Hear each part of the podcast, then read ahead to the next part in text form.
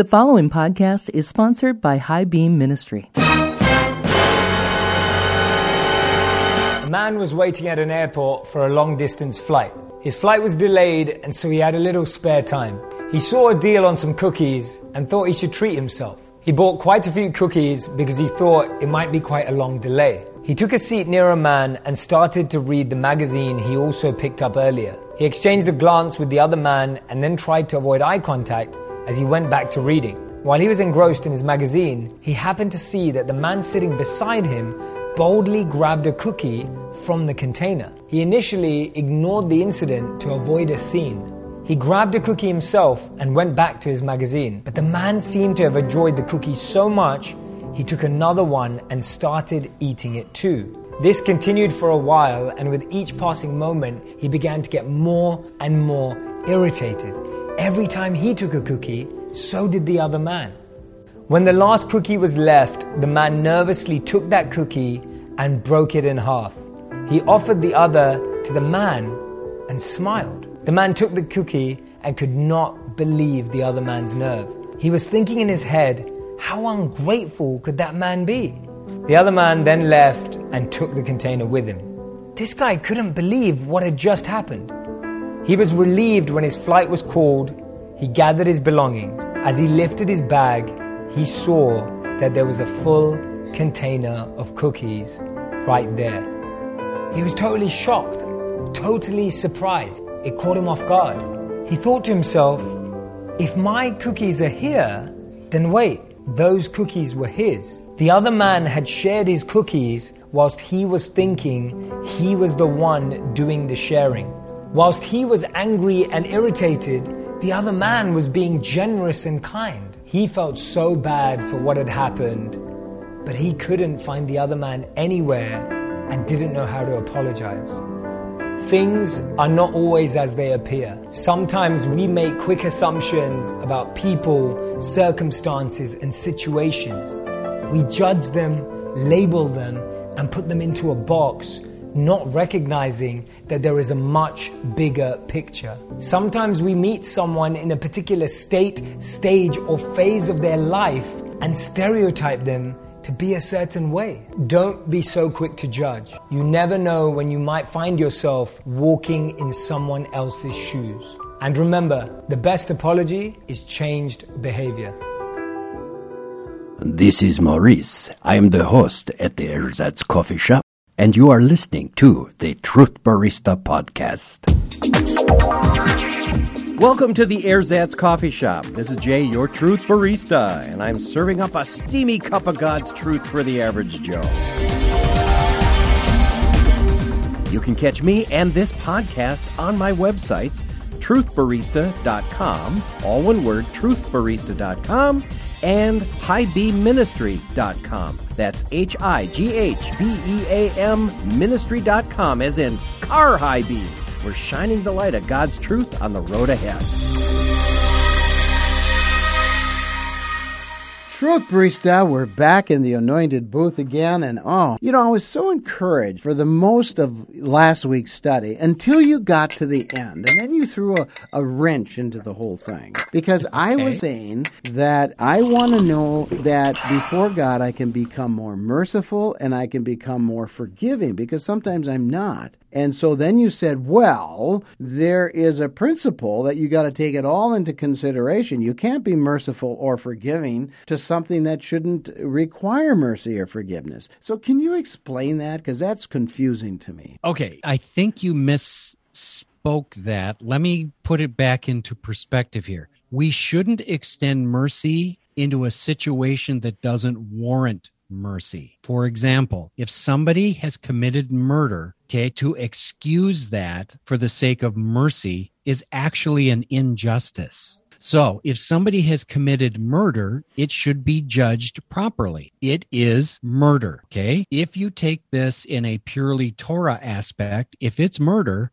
there is a death penalty. You have, as the rabbis would say, forfeited your right to life. And to show a murderer mercy by not executing them, that is actually an injustice because you have not met the demands of justice. Okay, so now I see the rest of the story here because I would agree with you. If somebody commits murder, they need to be punished for the crime they've committed. But I, as an individual, if they murdered my my brother, say, they should be punished according to the law for that murder. But I need to forgive and have mercy to them for the act itself. That okay, now I'm getting the, the whole picture because I didn't understand what you meant. Right. And that kind of gets into this idea, and I won't don't want to get too far. I want to stay on the judgment thing with Matthew 7 is forgiveness is saying, I will no longer hold punishment against you. I reject my right to exercise retribution. I reject my right to punish you. I will not hold that against you. Let's face it, a murderer is killed with capital punishment. What good does it do for you to say, well, I'm going to punish you again? You, you can't punish a corpse. You know, not that it matters to the person. You can punish, you know, wreck the corpse if you want. But even that, by the way, is forbidden by the Torah. This is really kind of fascinating too, because if a person is a murderer and has been judged as a murderer, how do you extend mercy? Because if the requirement is execution, it must be done merciful. Okay. And even after the person has been killed, the Torah says, then promptly bury the body because that's not even a merciful thing to do to a corpse. Even though the person isn't even there, now you're just taking out your retribution on a helpless corpse, a helpless body. So the Torah applies mercy where mercy should be, and it applies judgment where judgment should be. And Jesus is saying, yes, we have to judge. We do judge, we can judge, but we have to make sure we do it properly and according to the right standard. And that's where we're at with Matthew 7. I really appreciate that. Now, my other question, which kind of ended last week, is with the dogs and the pigs. We're not talking about farming, we're talking about a principle here. So, unpack that once again because I think that people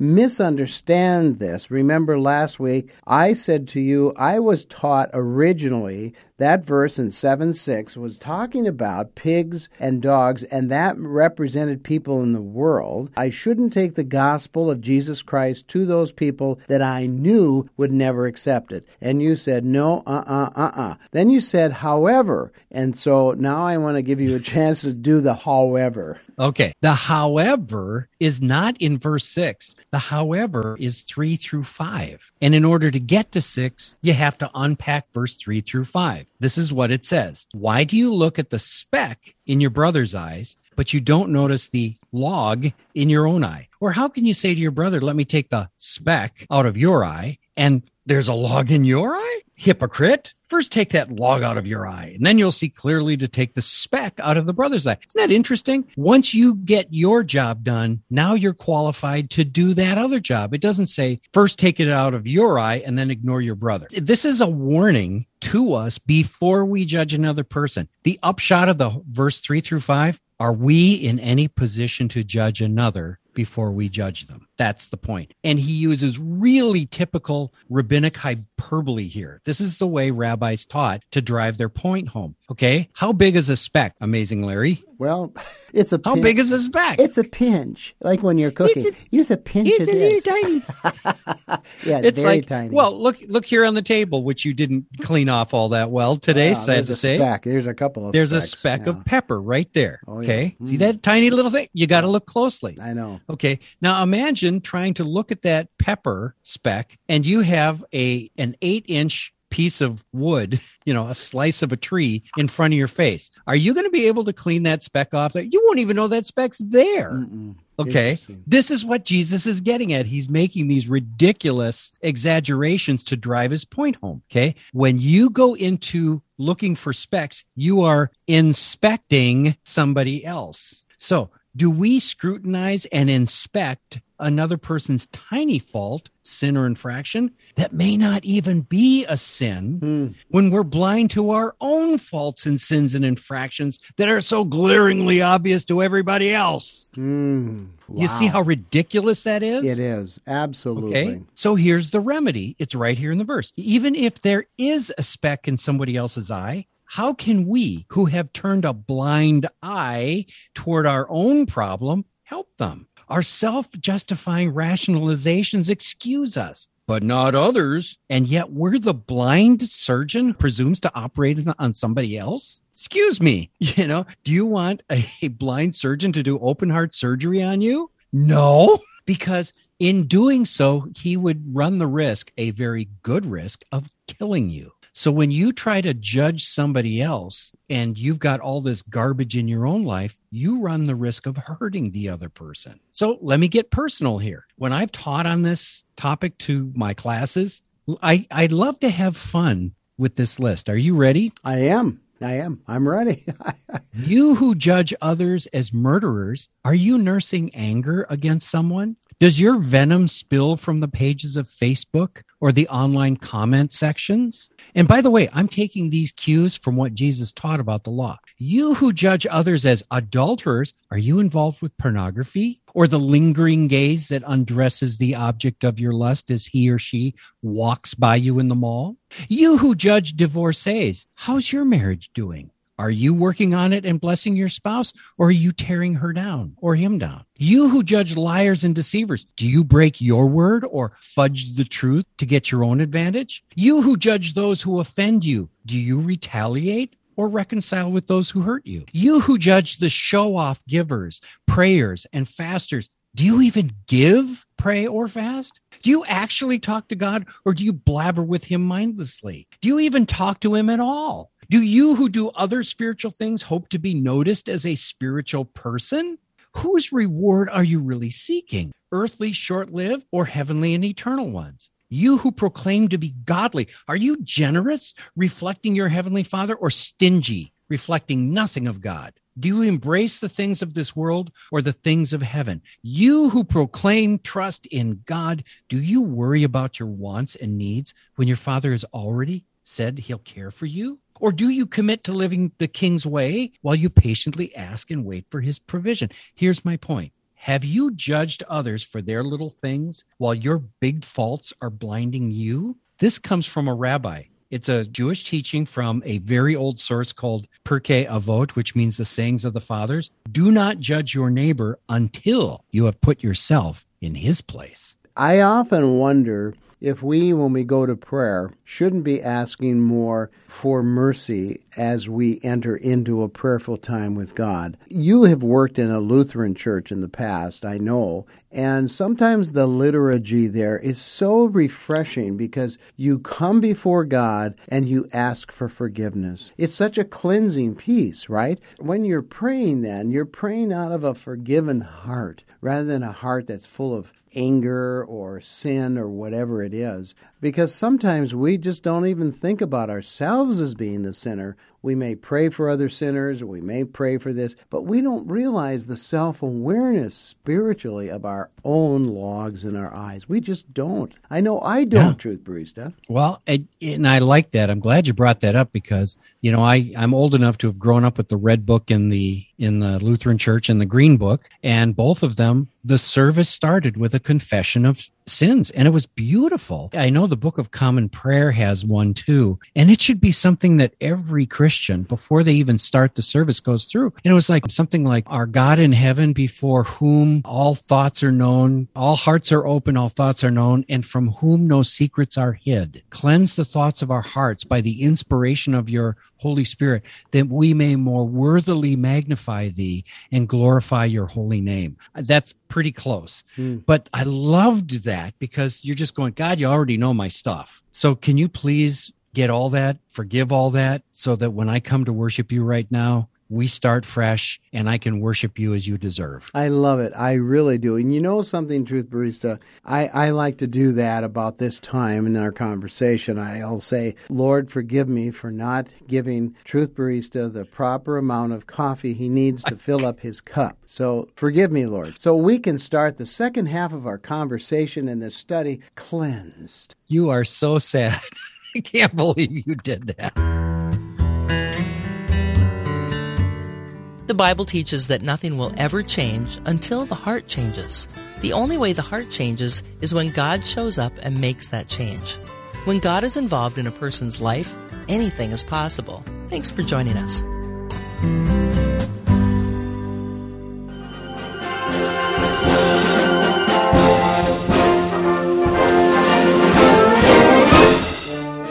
All right, recruit, line up. What are you blubbering about? Life is tough. The struggle is real, Sarge. How can I see my way to navigate life better? I go to highbeamministry.com. High Beam Ministry, as in car high beams. High Beam Ministry shines the light of God's truth on the road ahead, Sarge. The Truth Barista podcast covers all sorts of topics from the Bible's point of view, and they don't shy away from the really tough stuff. And, and, and while you're there, check out the totally awesome Frothy Thoughts blog. It's really neat. Tap the subscribe button and enter your email address, Sarge, so High Beam Ministry can let you know when new stuff is posted. Go to highbeamministry.com. All one word, highbeamministry.com, because the struggle is real. You know what makes me sad? You do! Maybe we should chug on over to Mamby Pamby land where maybe we can find some self confidence for you, you jackwagon! Go to highbeamministry.com. All one word, highbeamministry.com, because the struggle is real.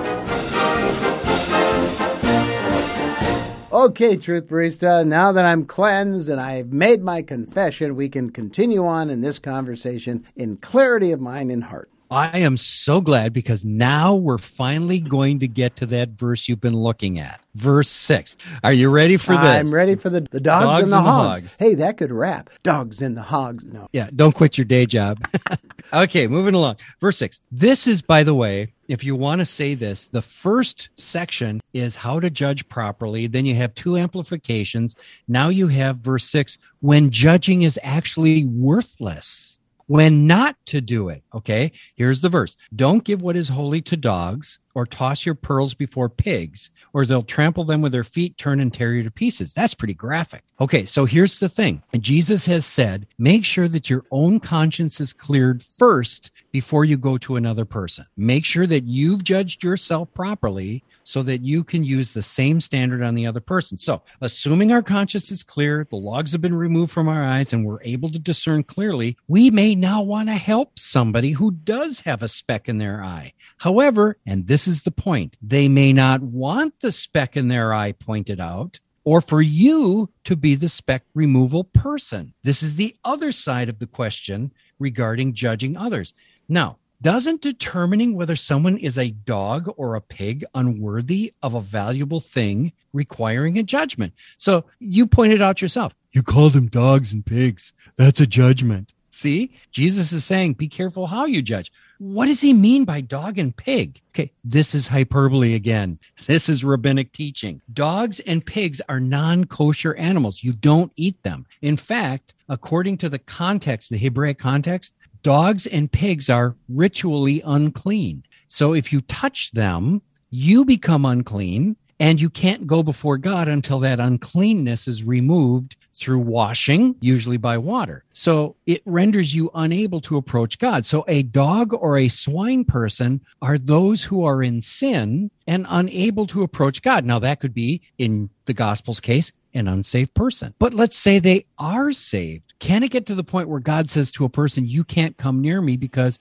you got smelly garbage on you? Okay, that's that's a saved person who is in unrepentant sin. They have a speck that God says, until you get rid of that smelly speck, don't come close to me. Mm. All right. So you happen to be there and say, you know, Larry, don't you want to draw close to God? Don't you want that feeling of God's closeness again? Well, you know, you got this sin in your life. It's a little speck of sin, but it's really your harsh attitude toward Maurice. You're just always down on him and you're, uh, no, I know you're not, but I'm just using this as an example, right? It's your attitude, that God says, is, you know, no wonder you're feeling distant from God. Look at how you're treating Maurice. Okay. I do know that you got into an argument with your wife the other day. Okay. Peter says, husbands and wives, you better get along, or husbands, your prayers will be hindered. Hmm. Okay. So I would go to you and say, you know, Yeah, you got in that argument with your wife, and I think you should patch things up. well, you're not in the mood to patch things up. Are you kidding me? So you turn around and you would say, who do you think you are? You have no business getting into my marriage And judging and- me. I saw the way you treated that customer the other day, and you turn on me and you shred me. Mm-hmm. Now, in a sense, you are a dog or a pig in the sense that you are ritually unclean because you have an unconfessed sin in your life. And if you're not ready to hear my judgment or receive what I have to offer, you'll turn on me. So even if I were to bring to you something holy, or a pearl, which is very valuable, you would turn on me. Why? It's not the valuable or the sacred. You'd love that. You just don't like the messenger. Hmm. So Jesus is saying, okay, granted, you may be right and the situation may be right, but watch out for this. So Jesus is really saying some people just don't want your judgment. They don't want your help. So be smart. You know, I don't know if this applies, Truth Barista, and you can stop me if if you want. But there are times where I have seen ministers who have been, you know, fallen from grace that have now restored themselves some way, and they're back doing what they did before, preaching and whatever.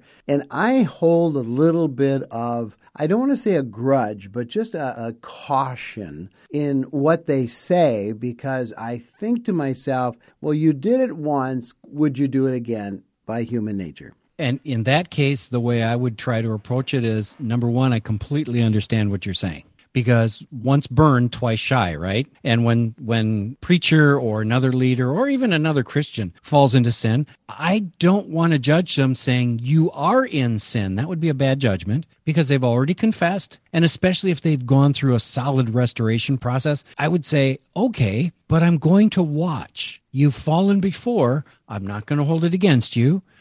But i do have to be aware. Why? Because i understand perfectly I've done things that I'm not supposed to do. I've confessed them to the Lord. I don't want the Lord to continually hold those things against me that I've confessed and gotten rid of. So now, before I judge you, I make sure I'm clear and I give you the benefit of the doubt. This, I love this. The rabbi's teaching on this is you always give the other person the benefit of the doubt. If there is any doubt about why they did something, give them the good benefit, not assume the evil one. And I'll tell you, that solves so many problems right off the bat. Boy, it does. But that's my speck, or maybe it's my log. I don't know.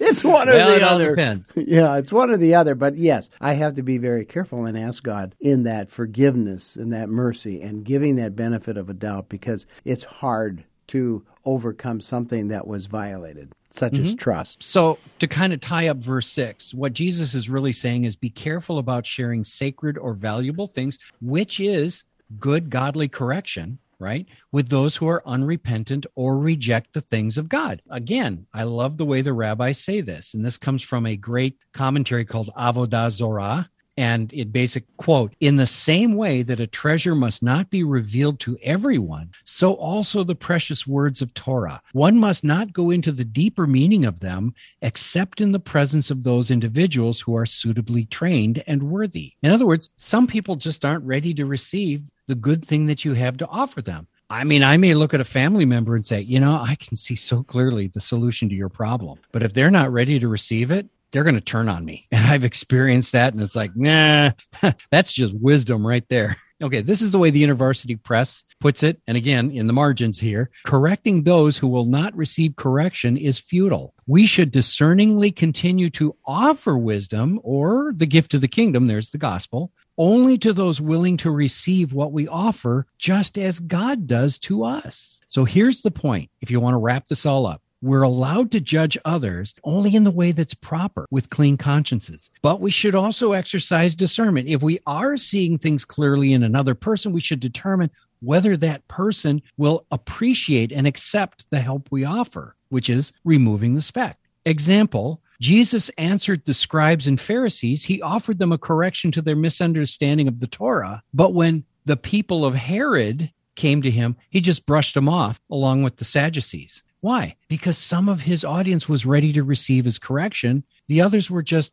asking a, a, question to trap him. So Jesus would say, Why, yes, let's talk about this. This is good. You, on the other hand, I'm not dealing with because you're not even taking this serious. Now, is that is that Hebrew or is that Aramaic or what? Or That is Greek? definitely Hebrew. It's kind of related to the guttural ch sound. So it's either or either way works. so anyway, don't you just love the sound effects in this Oh, booth here? Yeah, I just Okay. I don't think So anybody again- else appreciates it, but I do. Go ahead. Well, I noticed a couple turns their head in shock over there. Anyway, I hope this helps clear this up because this is a really misunderstood verse. It's a misquoted verse. It's not about refusing to judge. It's only about how to judge to make sure we're we got everything lined up first and to be careful who we present it to in the right time and in the right way. I That's just it. love it. I love it, Truth Priest, and I know we're going to keep moving forward. So give us a little preview, just like they do at the movies, of what's coming up next. Okay. Well, okay. We're going to get into Matthew 7, verse 7 through 12. And by the way, this is another misunderstood portion because they take it out of context. This one is actually connected to the judging portion. Keep asking and it'll be given to you. This is the ask and it'll be given, search and you'll find, knock and the door will be open to you. Okay. When we do that, when we talk a lot about prayer, right? Yes. But this is actually connected to judging and the sad part is is that it's the headings in our bible and it's our verse numberings that throw us off because it separates ideas that shouldn't be separated so that's what we're going to look at next friday Oh, I think that's exciting. I, I always wondered about that ask and, and seek and knock. I, I always thought it was about opportunity. You know, don't stop finding opportunity and discovering, you know, your potential and God's potential in your discovery, you know, but it has nothing to do with that, is what you're saying. well i mean it there is a an application of it Yes. but that's not the main application and that's what we're getting at All right. Thanks, Truth Priest. And once again, you've been stellar in helping us understand the truth. Our culture is confused, and that confusion is spilling over into everything today. God is never confused, and those who know Him and obey Him are never confused. Confusion is the absence of truth. But here on this program, we untangle our culture's confusion with the truth. Thanks for listening. This is Jay, your Truth Barista. Thanks for listening to the Truth Barista podcast. The best way to find out when a new podcast drops is through RSS feed. Go to our website, look for the RSS button, press it, and then enter your email. You'll be notified when a new podcast drops. Thanks for listening.